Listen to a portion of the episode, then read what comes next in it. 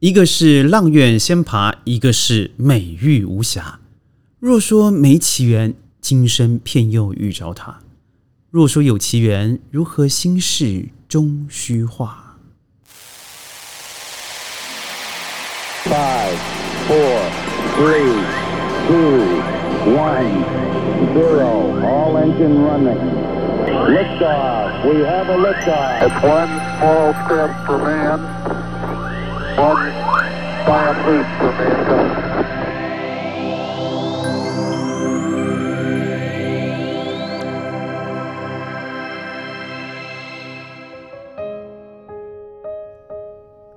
嗨，各位好，欢迎您加入今天的小宇宙大学习。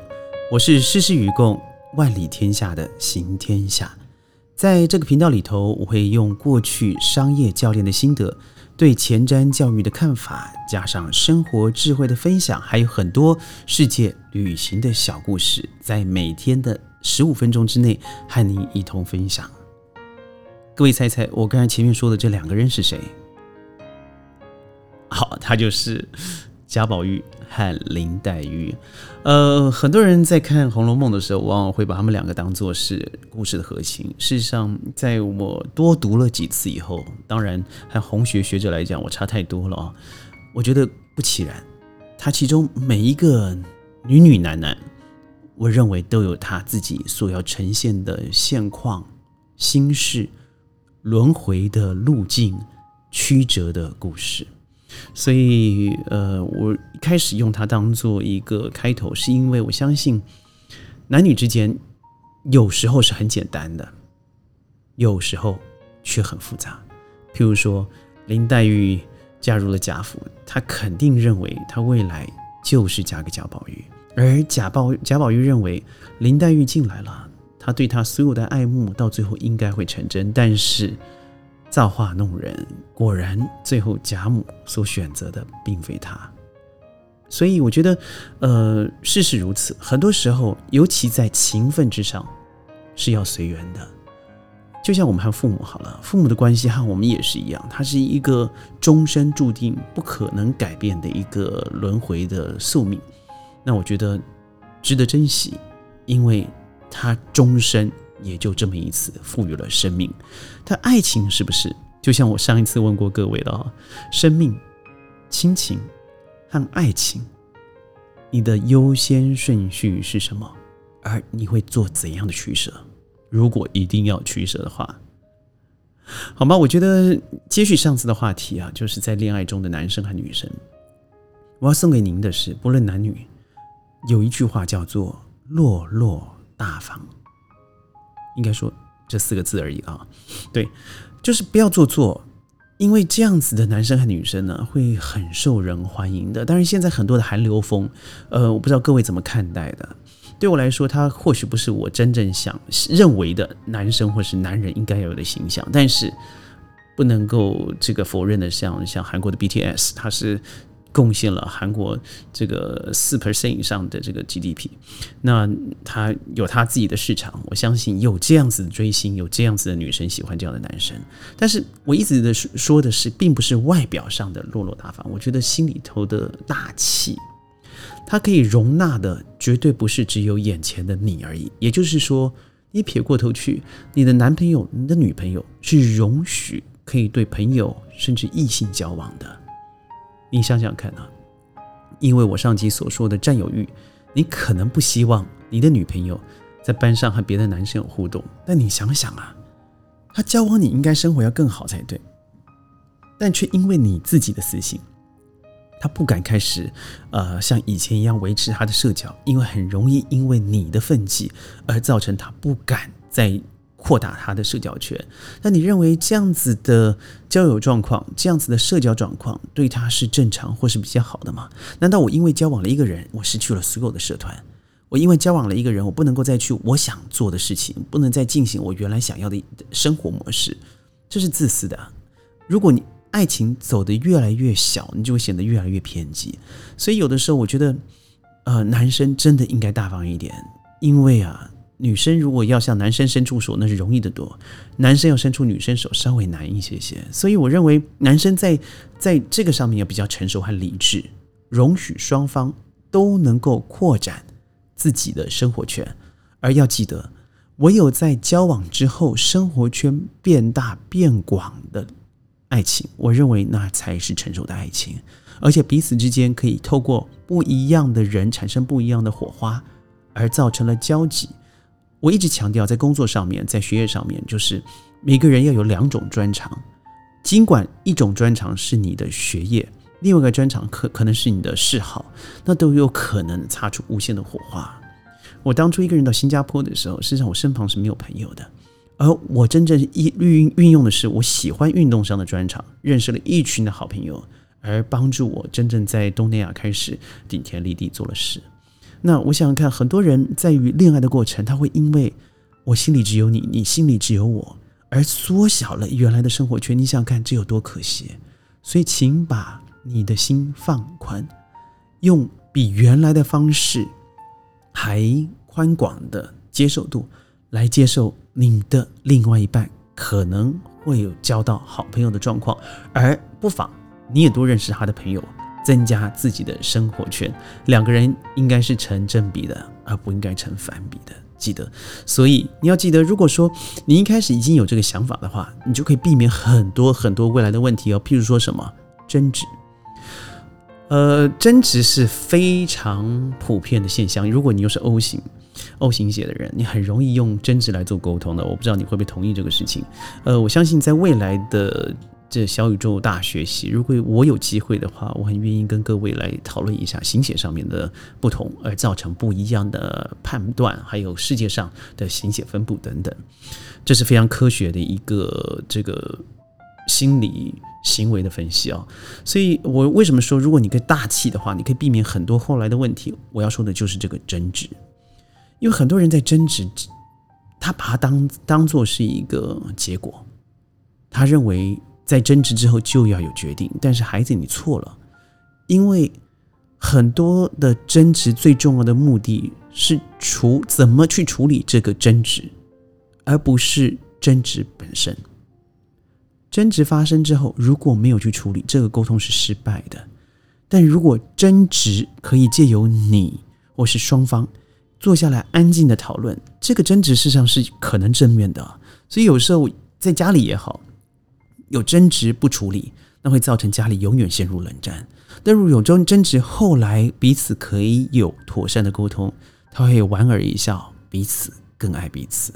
男女之间也是这样子，不要因为呃你可能发生了一个争执以后，你就做出了非常极端的行为，好像没有女友就活不下去了。我认为这是非常自私而且幼稚的事情，甚至做出很多道德绑架的行为啦。就说如果没有你，我就怎么样怎么样怎么样怎么样，然后又不能容许。呃，对方呃不跟你道歉了，然后一定要按照你的方式去做某些事情来证明你的存在，否则你就 K.O. 你自己了。我相信各位随便翻个报纸吧，如果你想要看《苹果日报》或者现在《中国时报》等等，呃，或者是这个呃《新洲日报》，你都会看到很多不一样的家庭人伦悲剧，就是因为很多人在处理争执的过程，他忽略了这一个过程和结果。